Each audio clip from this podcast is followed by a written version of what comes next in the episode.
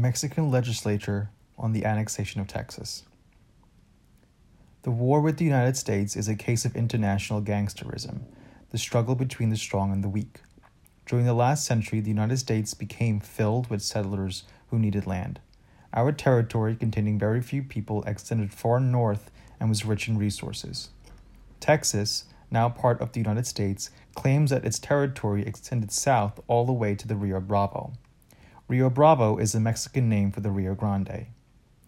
And it began to colonize this region, which Mexico considered its own, because the boundary of Texas lay on the Nueces River north of the Rio Bravo.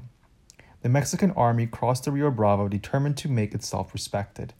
It was then that the government of the United States shouted furiously, Mexico has invaded my territory.